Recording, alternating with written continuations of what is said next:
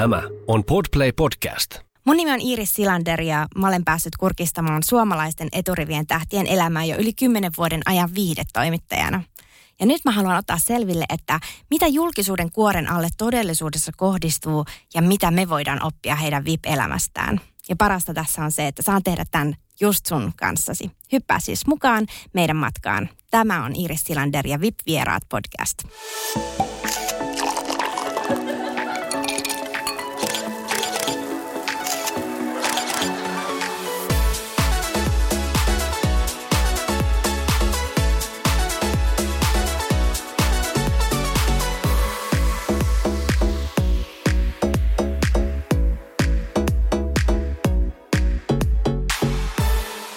Ja tällä kertaa minulla on vieraana kolmen lapsen äiti, äitiys- ja lantiopohjan fysioterapeutti, ex-missi, somevaikuttaja ja lemmikin omistaja Piritta Haag.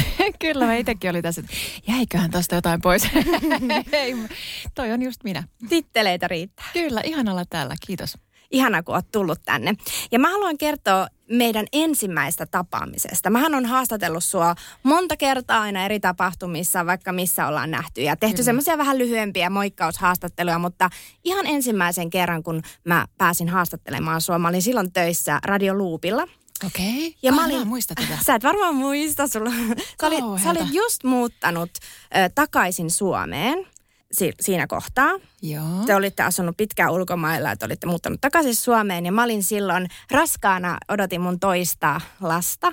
Okei. Ja silloin sä tota, ä, aloit puhumaan, että olet doula ja tällaisia niin kuin, näitä Synnytysmaailman, synnytysmaailman juttuja ja nä, näitä. Ja sitten mä muistan, että se haastattelu aikana, niin me puhuttiin tosi paljon tästä mun raskaudesta ja sä teit ihanan vaikutuksen tota, just si- siinä, että Sä mu- muistaakseni sanoit niin, että ihanaa, että meillä on kolmaskin henkilö läsnä tässä haastattelussa. Ai, se se tu- Vitsi, mikä muisto. Tiedätkö, tota, toi, toi synnytysmaailma tietysti, kun se on ollut mulle sellainen rakkauslaji ja, ja just varsinkin toi aika varmasti, niin siis, siis ensinnäkin tänä päivänäkin, niin muthan saa puhumaan raskaudesta, vauvoista, synnytyksestä niin tuntitolkulla. Että mähän en lopeta lainkaan ja mun mielestä se on niin, kuin niin mielettömän maagista aikaa naisen elämässä. Ihanaa. Mikä siinä on sellaista, mikä on sulle niin ihanaa, koska mulle se oli ihan hirveätä aikaa olla raskaana. Joo, siis mä ymmärrän ton fyysisesti ton, ton kanssa mä teen nykypäivänä töitä myöskin näiden raskausajan vaivojen kanssa ja just, just paljon puhun siitä, että, että onneksi ollaan menossa siihen suuntaan, että enää, enää vaan sanota naisille, että, että kaikesta täytyy kärsiä, vaan itse asiassa meillä löytyy ammattilaisia auttamaan ihan fyysisiin juttuihin. Mutta just se ehkä se, se, mikä siinä on, se henkinen puoli myös, se transformaatio, se mikä, mikä siinä naisessa tapahtuu, kun hän kasvaa äidiksi, syntyy äidiksi myös sen lapsen syntymän myötä. Ja, ja jokainen lapsihan on vähän niin kuin erilainen kokemus ja se raskaus. Ja siis ymmärrän täysin sun kokemuksen siitä, että fyysisesti se ei välttämättä ole helppoa. Mutta eihän transformaatiot yleensä ole. Ei niin, se on totta. Joo, että siinä joutuu menemään sinne epämukavuusalueelle, jotta pääsee sitten hehkumaan äityyttä myöhemmin. Niin, hehkuminen, hehkuminen välillä, se on hikeä ja tuskan hikeä, mutta Kyllä. Mutta siis itse asiassa ihan totta, että et, et toihan mikä usein just puuttuu meidän kulttuurissa, niin on just tämä tämmöinen, että meillä on vähän kadonnut nämä tämmöiset riitit, siirtymäriitit vaiheesta toi, toiseen. Ja äityyteen siirtyminen on myös iso, siis tosi iso sellainen. Ja, ja tota, sitä ehkä pitäisi tukea vähän enemmän. Ja nykyään sinut tunnetaan nimenomaan just tämmöisenä ihanana äitiysvaikuttajana ja naisten voimaannuttajana ja fysioterapeuttina. Mutta silloin, kun tulit julkisuuteen vuonna 2003, niin olit Miss Suomen ensimmäinen perintöprinsessa. Kyllä. Ja voitit myös Miss Skandinaavia-kilpailun tuona vuonna. Niin minkälaista ne ensihetket oli, kun astuit julkisuuteen tuolloin? Tämä on niin mielettömän mielenkiintoinen kysymys, kun mä veikkaan, että mä en edes muista enää. Että sehän on ollut sellainen itsellä prosessi, että, että mä lähestyin vähän silloin sitä misseyttä niin työn näkökulmasta, että me oltiin Niklaksen kanssa seurusteltu silloin jo jonkin aikaa ja sitten mietin, että vitsi, että silloin sellainen työ, missä on hyvin niin vapaat työajat ja, ja sitten vaikka mä olen valmistunut fysioterapeutiksi, niin totesin, että ne ei välttämättä olisi niin helppo yhdistää ja mietin, että mikä voisi olla sellainen väylä, missä mäkin pystyisin tekemään ja sitten monta asiaa tapahtui ja mua vähän niin kuin tönnittiin eri suunnista sitten tolle tielle. Ja sitten yhtäkkiä se vaan niin kuin loksahteli paikalleen ja teinkin sitten muutaman vuoden niitä töitä. Mutta ehkä se, mikä sun kysymykseen siitä, että miltä se tuntui, niin siinä totta kai, siis mä muistan, että siinä ollut paljon myös just sitä, että, että se, se, se aika oli hirveän erilaista median suhteen. Että silloin vähän ehkä kätkettiin enemmän itseänsä eikä niin kuin oltu niin, niin kuin auki, kun nykyään tuntuu, että kaikki somen myötä on, niin saa itse hallita sitä omaa mediakuvaansa. Et silloinhan se oli vähän muiden käsissä ja se oli vähän pelottavaakin. Sun ensimmäinen tämmöinen niin sanottu kohu oli se, että sä kieltäydyt alusvaate-esittelystä. Joo, mä en varmaan ole muita edes aiheuttanut. tota, ja sekin oli jotenkin jännittävä kohu, koska Ensimmäinen olin... ja viimeinen kohu. Niin, no siis, no joo, ehkä näin.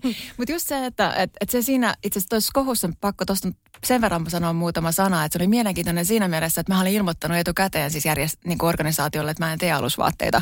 Ja tiesin myös silloin, että toinen tyttö kisoissa ei myöskään tee, ja sitten siitä tehtiinkin yhtäkkiä iso hässäkkä, ja sitten mä nousin vähän siis sillä niin kuin, niin kuin ihan parikaadelle ihan senkin takia, että meillä oli kaksi alle 18-vuotias tyttö Miss Skandinaavia kisassa, jolle ei ole ilmoitettu lainkaan siitä, että he tulevat tekemään alusvaatteita. Ja sitten mä koin itse, vain 23-vuotias vanha kilpailija, niin jotenkin mä koin myös vastuuta siitä, että hei, tämä ei voi mennä näin.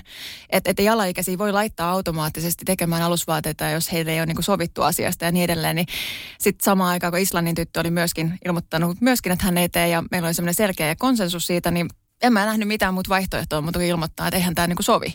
Tuliko siitä jotakin sanktiota, jotakin semmoista ilkeitä puheita tai jotain tämmöisiä? No siis äh, sanotaanko näin, että kyllähän sitä aika lailla sitten erinaisin käänteen silloin nostettiin sitten Iltalehtienkin niin kuin jopa taisi olla kannessa, että edelliset missit kommentoi ja siellä oli hyvinkin erilaisia kokemuksia myös siitä, että ketkä oli puolesta ja ketkä oli vastaan, mutta ehkä niin kuin, mikä silloin itsellä oli kovin paikka oli se, että oman niin kuin, missiorganisaation päähahmo soitti mulle ja läksytti mua tunnin puhelimessa. Eikä. Kyllä, ja se oli sellainen, että silloin mä mietin puhelun aikana, että oikeasti tässä tämä raja menee, että se niin kuin askeltakaan en ota, en ota taaksepäin. Sä oot ollut niin kuin kaikkien aikojen tuolla jo vuosikausia sitten niin kuin oman elämän Me Too-meininki. No siis sanotaanko näin, että mun mielestä oli ihan selkeää, että sen, se siellä ei ollut missään vaiheessa sopimuksessa, täytyy tehdä. Mä tein siihen aikaan semmoista nuorten ohjelmaa TV-ssä, että koin, että tämä ei ole semmoinen mun juttu, että mä teen alusvaatteita enää. Ja olin ilmoittanut sen etukäteen ja niin edelleen, niin mä en nähnyt mitään syytä, miksi mun olisi pitänyt tehdä. Joo, ja toi vaatii niin kuin aika paljon rohkeutta nuorelta naiselta se, että pystyy asettamaan ne rajat. Niin kuin, koska tuommoisessa tilanteessa voisi luulla, että on aika helposti vietävissä. Siis ja tämähän on sellainen, että sanon heti suoraan, että ei rajojen asettaminen ole missään nimessä ollut itsellekään, että mähän teen edelleen sen kanssa töitä, ehkä erilaisissa asioissa, mutta toi, toi oli silloin jotenkin niin, niin voimakas periaatekysymys, että siinä kohtaa se jotenkin tuntui niin kuin vaivan, että ei mulla vaihtoehtoja.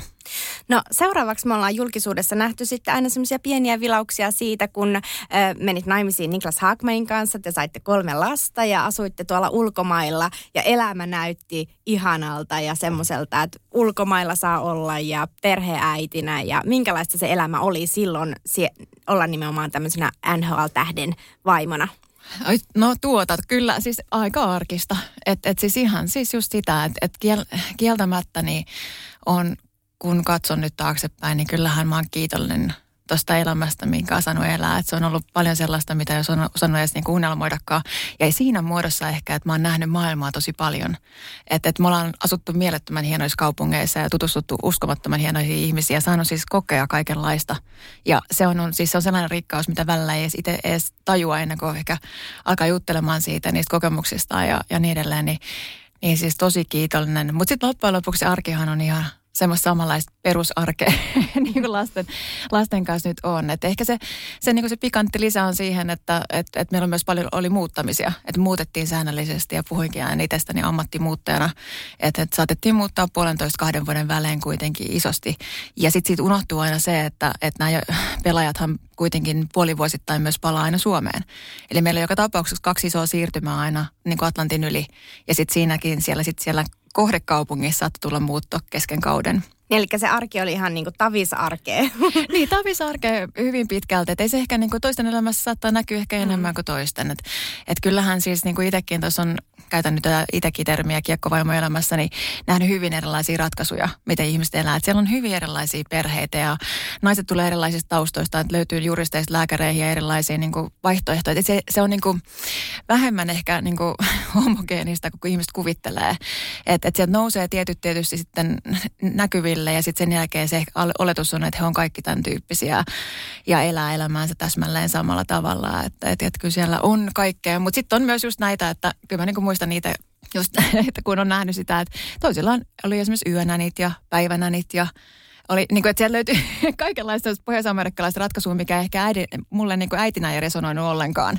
Mutta samaan aikaan mun mielestä oli mielettömän hieno nähdä, että jokainen valitsi itselleen sopivan tavan olla myöskin äiti. Että ehkä se kehitti mua myöskin paljon, äh, niin mä oon, mä oon siis varmaan osittain siitä, hirveän, siitä syystä hirveän avarakatseinen ollut aina äitinä, että mun mielestä on mahtavaa, että naiset valitsee sellaisen äityyden itselleen, mikä tukee heidän sitä niin kuin onnellisuuttaan. Minkälaisen äityyden sä valitsit?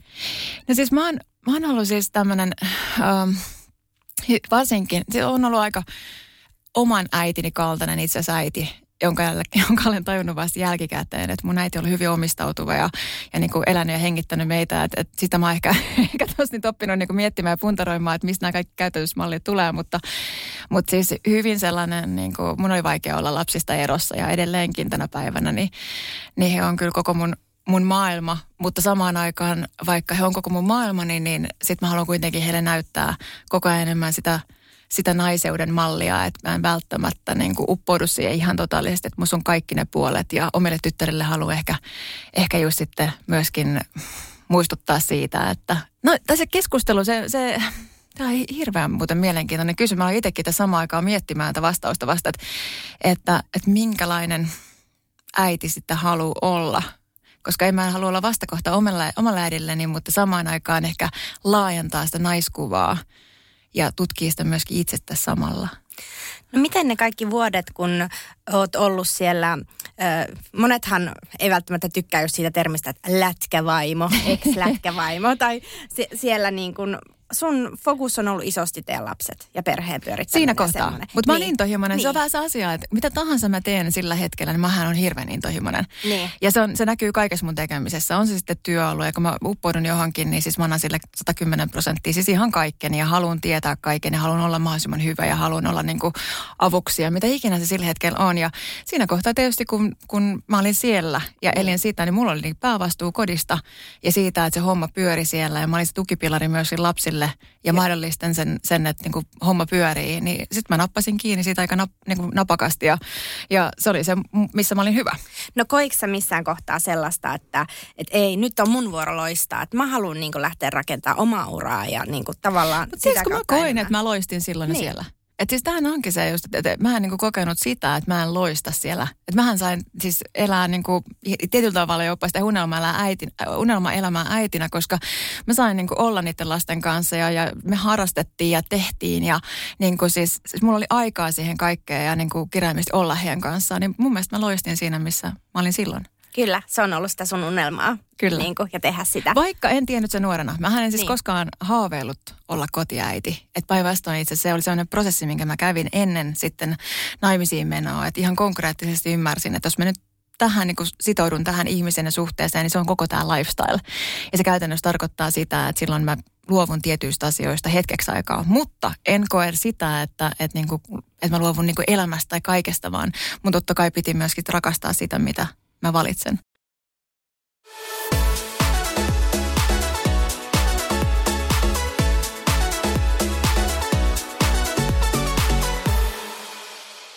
mediassa kuultiin teistä sitten 2018 ikäviä uutisia, ero sitten Niklas Haakmanin kanssa, mutta tämä tää erokin niin oli silleen katsojan kannalta aivan uskomaton, että te lähitte yhteiselle lomamatkalle ja olette pitänyt niin kuin yhtä kaiken jälkeen. Mutta ilmeisesti se ei ollut helppoa. Sä oot kertonut avoimesti, että te olette käynyt terapiassa yhdessä ja tämä on niinku muuttanut tosi paljon sun omaa ajatusmaailmaa, tämä terapia. Kyllä siis ja me ollaan käyty yhdessä ja erikseen ja ja niin kun ollaan siis hyvin terapiamyönteinen perhe muutenkin, että et koetaan, että et jotenkin se ammattilaisen apu, osittain mä näen sen niin oman työn takia myöskin tärkeänä, oman jaksamisen takia, oman kehityksen takia ja sitten myöskin ihan sellaisena, että mä näen, että siitä on hyötyä kaikilla tasoilla kehon ja mielen hoitamisesta, niin, niin tota, kyllä ei ole ollut helppo prosessi ja sitähän ulkopuolinen ei näe. Että mm. kuinka paljon siellä on ollut aaltoiluja ja sitä, että välillä on ollut pakko ottaa vähän niin kuin takapakkia ja ottaa tilaa itselleen, jotta sitten niin kuin näkee taas sen ison fokuksen. Et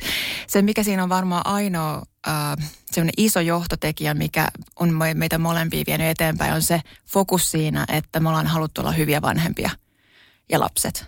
Eli jotenkin se, että et itsellä on niin sellainen selkeä ajatus ollut aina siinä, että siinä kohtaa, kun tuo lapsi tähän maailmaan, niin se fokus ei ole enää siinä pelkästään, että mitä minä haluan – että pistä. Et se, mä en, en itse resonoi yhtään sen ajatuksen kanssa, että eron jälkeen lapset, lapset laittaa tilanteeseen, että niiden täytyy vaan sopeutua ja kestää. Et, et siis ajatus siitä esimerkiksi, niin kuin usein kuulee, että, että sitten tulee nopeasti uusia kumppaneita ja sitten ne muuttaa sisään saman tien ovesta, niin en mä haluaisin, että mun kotiini muuttaa joku random ihminen ihan tosta vaan, niin mun pitäisi sopeutua siihen. Että et totta kai se on prosessi ja se on kaikkien osapuolta. Ja mun mielestä lapsiakin kohtaa kuuluu olla kunnioittava ja niin kuin antaa heille se kasvumahdollisuus siihen, että he saa mahdollisimman niin kuin hyvän, turvallisen olon. Ja se on erilaisilla perheillä erinäköistä. Mm. Et me ollaan vaan koettu sit se, että me halutaan antaa heille myös kokemuksia siitä, että me ollaan edelleen perheenä ja, ja sitten niin kuin meidän aikuisten pitää olla aikuismaisempia, ottaa omia tunteita kirjaimellisesti välillä niin kuin laittaa ne syrjään. Ja tuon terapian avulla niin sä oot oppinut asettamaan itsellesi rajoja. Ja tuossa alussa sanoitkin, että se on ollut sulle semmoinen ehkä ha- yksi iso haaste elämässä, että mitenkä tehdä niitä rajoja. Niin miksi se on ollut sulle, on päässyt niin pitkälle siellä terapiassa miettimään, että miksi, miksi mahdollisesti se on ollut haaste ja minkälainen prosessi se on ollut löytää ne rajat? Ja ne rajat on ollut just haasteellisia mulle ehkä enemmän se ihmissuhde tasolla ja sitten se oman jaksamisen kanssa. Että ne on ne kaksi ehkä teemaa, mikä kanssa mä pyörin. Että varmaan rajojen asettaminen voi olla vaikeaa eri alueilla eri ihmisille. Et mulle ehkä niin myönnän ihan suoraan, että liittyy aika paljon just siihen lapsuuden perhedynamiikkaan. Että, että mun oman isän ja äidin suhteeseen ja mä oon lapsi. Ja, ja sitten, että, että mitä hyväksyy toiselta ja mitä ei ja osaako sanoa tarpeeksi jämäkästi? Osaako artikuloida ne tarpeensa? Että sehän on tullut hyvin selkeäksi nyt terapian myöntäkin ja niin kuin muutenkin, että se vuorovaikutustaito sen toisen kanssa ja se kommunikaatio, niin sehän on se ydin. On se sitten seksuaalisuudessa, on se sitten niin kuin parisuhteessa, on se mistä tahansa ihmissuhteessa, niin sun täytyy, täytyy niin kuin osata, osata niin kuin kommunikoida omat tarpeet ja toiveet ja, ja samaan aikaan sitten kuitenkin niin kuin asettaa, tai tämä oli itse asiassa mun yksi isoimpia, isoimpia oivalluksia tästä viime kesältä yhdestä koulutus, koulutuksesta, että jotta vuorovaikutus voi olla turvallista, niin molempien pitää asettaa rajansa – ja vasta sitten se on turvallista. Ja se on jotenkin sellainen, mitä mä oon nyt työstänyt, on niin totta. Jos toinen jättää sen tekemättä, niin sitten siinä helposti kävelee sen toisen rajojen yli huomaamattaankin, vaikka ei edes haluaisi. Anna joku konkreettinen esimerkki, että miten voitaisiin ymmärtää vielä toi, sä oot selkeästi paljon opiskellut just tota alaa, niin miten me voidaan just siellä parisuhdeelämässä vaikka niin kuin olla polkematta niitä omia rajoja ja asettaa niitä enemmän. Mä huomaan vaan sen, että mulla itselläni, mä tunnistan tuosta heti just sen, että mä itse ehkä on niinku sellainen tapa vetää vähän liian överiksi, että olisi pitänyt se raja laittaa vähän aiemmin, että antaa itsestään ehkä vähän liikaa, mitä olisi halunnut antaa. Ja se on varmaan ehkä meidän naisten semmoinen suuri ongelma. Et, et, jotenkin itse koen ainakin, että mä otan tuosta nyt vähän askeleen taaksepäin siinä, että meitä ei opeteta ehkä pienestä tytöstä asti sanomaan, no, niin kuin näyttämään, että hei, mä en halua tällaista kosketusta. Mä en halua tällaista, niin kuin, että tämä ei tunnu hyvältä, että, että sä vaadit multa näin paljon, vaan me opetetaan vähän se kiltintytön syndroomaa, että me pitää aina miellyttää ja an, antaa toisille ja olla niin kuin ihania ihmisiä, jotka kirjaimesti vähän niin kuin huolehtii muista. Ja sitten mennään omien jaksamisrajojen yli. Eli se ei-sanominen. Et toki itse olen opetellut paljon sanomaan myös kyllä. Et niin kun, kun joku asia pelottaa, niin pitää uskaltaa mennä epämukavuusalueelle. Mutta samaan aikaan totta kai se myöskin, että mulle ei ole mitään ollut käsitystä välillä siitä omasta jaksamisen rajasta, koska mä pystyn menemään niin sen yli, että mä en edes tu- huomaa enkä tunnista ja olen opetellut sitä tunnistamista. Että sen rajan vetäminen on itsessään, että mä itse tuun tietoiseksi, että, että niin nyt mulla ei ole enää annettavaa muille, kun mä olen niin loppu. Tai se, että mä pystyn, että, että nyt mun täytyy nukkua enemmän. Ja ihan kehollisten niin kuin ei, ei välttämättä sen kosketuksen kanssa, vaan siis ihan sen, että, että missä kohtaa menee mun jaksamisen rajat, niin meitä ei harjoiteta siihen lapsesta asti. Että se on semmoinen asia, mikä varmaan toistuu aika monen naisen elämässä. Ja onko se sellainen, että sä oot joutunut ikään kuin menemään sinne aivan niin kuin ääripäähän – jotta ne oppii tunnistamaan ne rajansa. Kyllä, valitettavasti.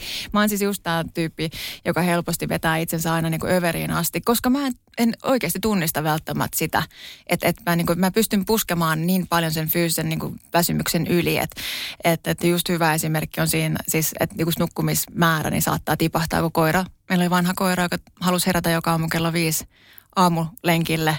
Ja sitten mä saatoin kuitenkin illalla vielä tehdä niin kuin iltaihmisenä niin paljon asioita ja sitten nukuin liian vähän ja palautuminen alkoi kärsimään. Ja sitten jotenkin mä pystyn kuitenkin juomaan sen kahvin ja mm. jatkamaan eteenpäin. Niin kuin moni semmoisessa tilanteessa, kun on pakko ja sitten tehdä kuitenkin niin monta asiat. Että siis jotenkin niitä semmoisen ton tyyppisten asioiden rajan asettaminen on jo itsessään hirveän tärkeää tunnistaa, että mitkä mulle on vaikeita. Ja, ja sitten sit just tämä oma niin lapsuustausta, niin mä kyllä näen sen, että, että kun tulee perheestä, missä just äiti on antanut kans hirveän paljon niin tehnyt kaiken niin sanotusti. Ja sitten, sitten niin on vähän sellainen old school meininki, että, että sitten iskä on ehkä tullut enemmän lukemaan se sanomalehteä siihen. Niin kyllähän ton niin kasvanut sen tyyppisessä ympäristössä, niin vaikea niin osata ehkä heti huomatakaan, että hei itse asiassa tämä ei toimikaan mulle, että mun täytyy kommunikoida paremmin, että, että tee se myös oma osuutesi ja niin edelleen. Ja se menee taas siihen kommunikaatioon vuorovaikutukseen, että osaako kertoa, osaako tunnistaa, mitä tarvitsee ja osaako kertoa toiselle myös rehellisesti. Että et tästähän voisi tietysti omassa työssäni viedä niin saman tien niin keskustelun seksuaalisuuden puolelle, että kuinka monen on vaikea kertoa, että mitä haluaa. Ja, ja, ja sitten niin myöskään antaa palautetta. Niinpä siinä on ollut paljon oppimista tuohon suhteen. Hei, sen verran haluan vielä kysyä tästä avioerosta, koska se on kuitenkin ollut sun elämässä sellainen aika ratkaiseva tekijä siitä, että oot lähtenyt terapiaan ja oot lähtenyt tutkimaan itseäsi vielä entistä enemmän ja löytänyt ehkä näitä voimak- Kyllä ja ei. Mä itse sen takia heti keskeytän, koska mä itse asiassa tosi pitkää prosessia itseni kanssa. Että, jo ennen? Et, joo, jo ennen siis ja vuosia. Meillähän oli siis niin varmaan suurin osa ihmisistä väitän, että tosi monella se eroprosessihan on sellainen, että se, se muhii siellä pitkän aikaa ja se työstetään. Ja, että, että se ei ole niin kuin sellainen, että mikä näkyy sitten siellä päivämääränä, vaan se on ollut siellä pitkään ja siellä on taustalla usein just itse tutkiskelu ja sitä, että mitä mä haluan tässä elämässä, mitä mä haluan tässä niin kuin parisuhteessa ja kuka mä olen mm. ja, ja niin edelleen. Niin, niin se on ollut siis pitkä prosessi ja, ja sitten niin tämä psykoterapian aloittaminen, minkä mä aloitin nyt sitten, niin, niin sitten myös tuossa rinnalla, niin se on sitten ollut vähän lähempänä. Mutta se liittyy ehkä siihen, että kun mä oon aina ollut ihmisenä sellainen, että osaan puhua, tai siis mä puhun helposti asioista, että, että mulla ei ole vaikeuksia analysoida asioita, tulla tietoiseksi asioista, tai niin kuin, niin kuin pohtii niitä ääneen, enkä häpeä mm. näistä, näitä vaikeita asioita, niin se ei ole, se ei ollut vaikeaa. Että ehkä mun enemmän ö, oma työstäminen itse asiassa on ollut, ollut tämä kehomieli.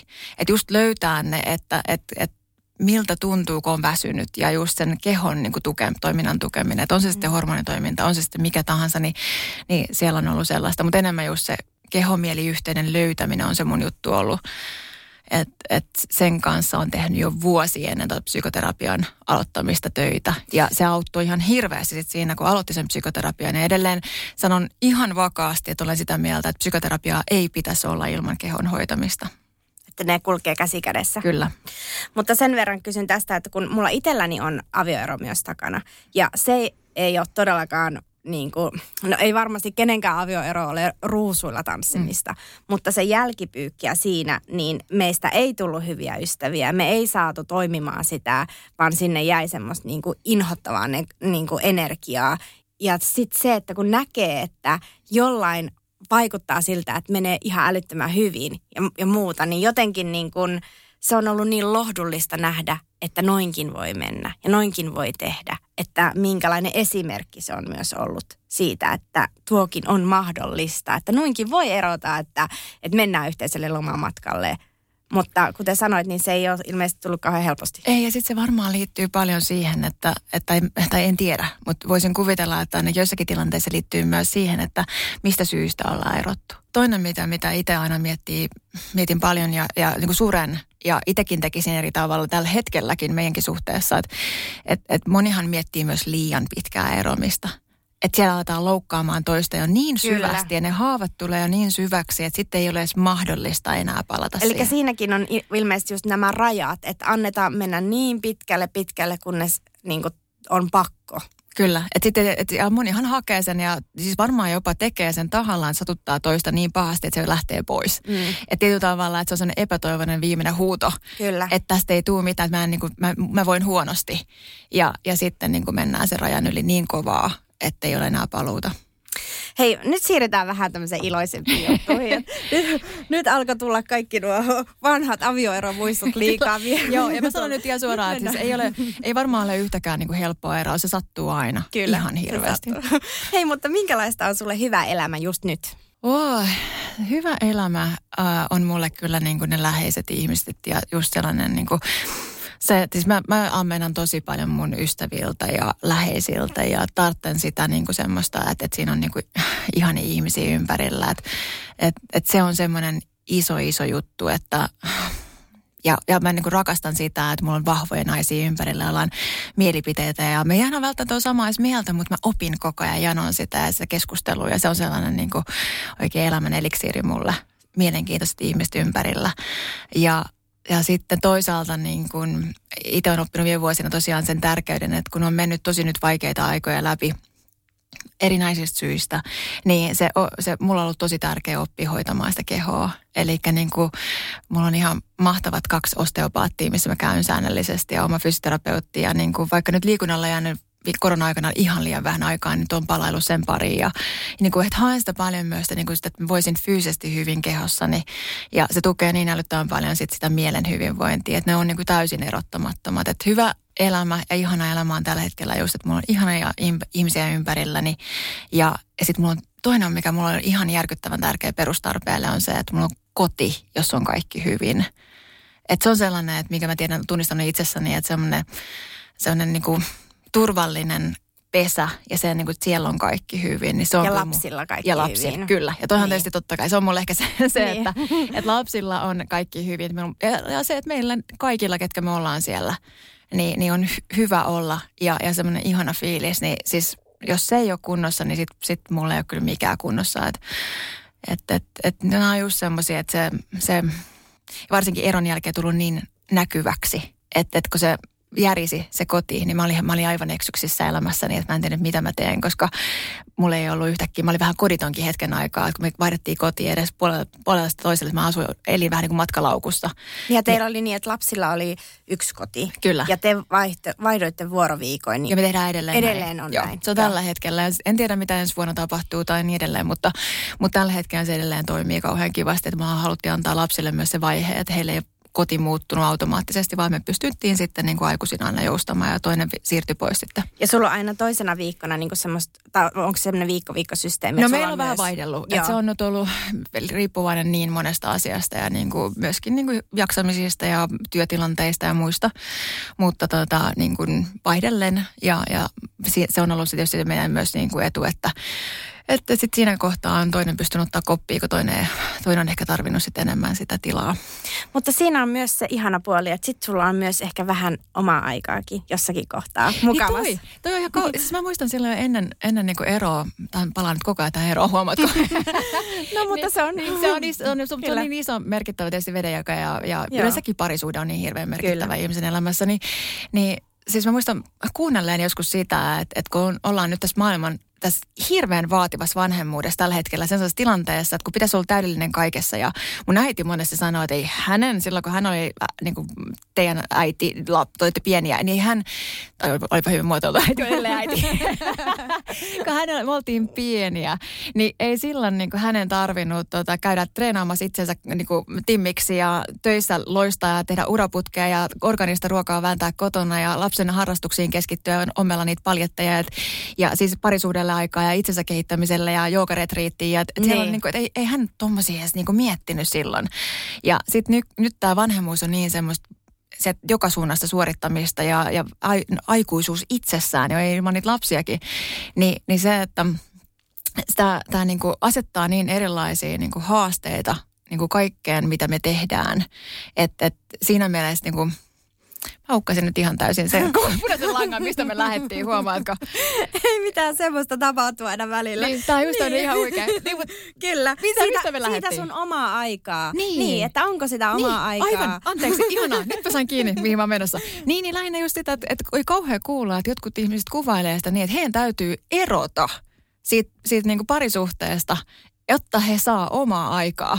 Joo. Ja se pysäytti mut silloin miettimään, että ollaanko me oikeasti tässä maailmassa tällä hetkellä siinä tilanteessa, että ihmiset eroaa myös välillä saadakseen niin itselleen omaa aikaa.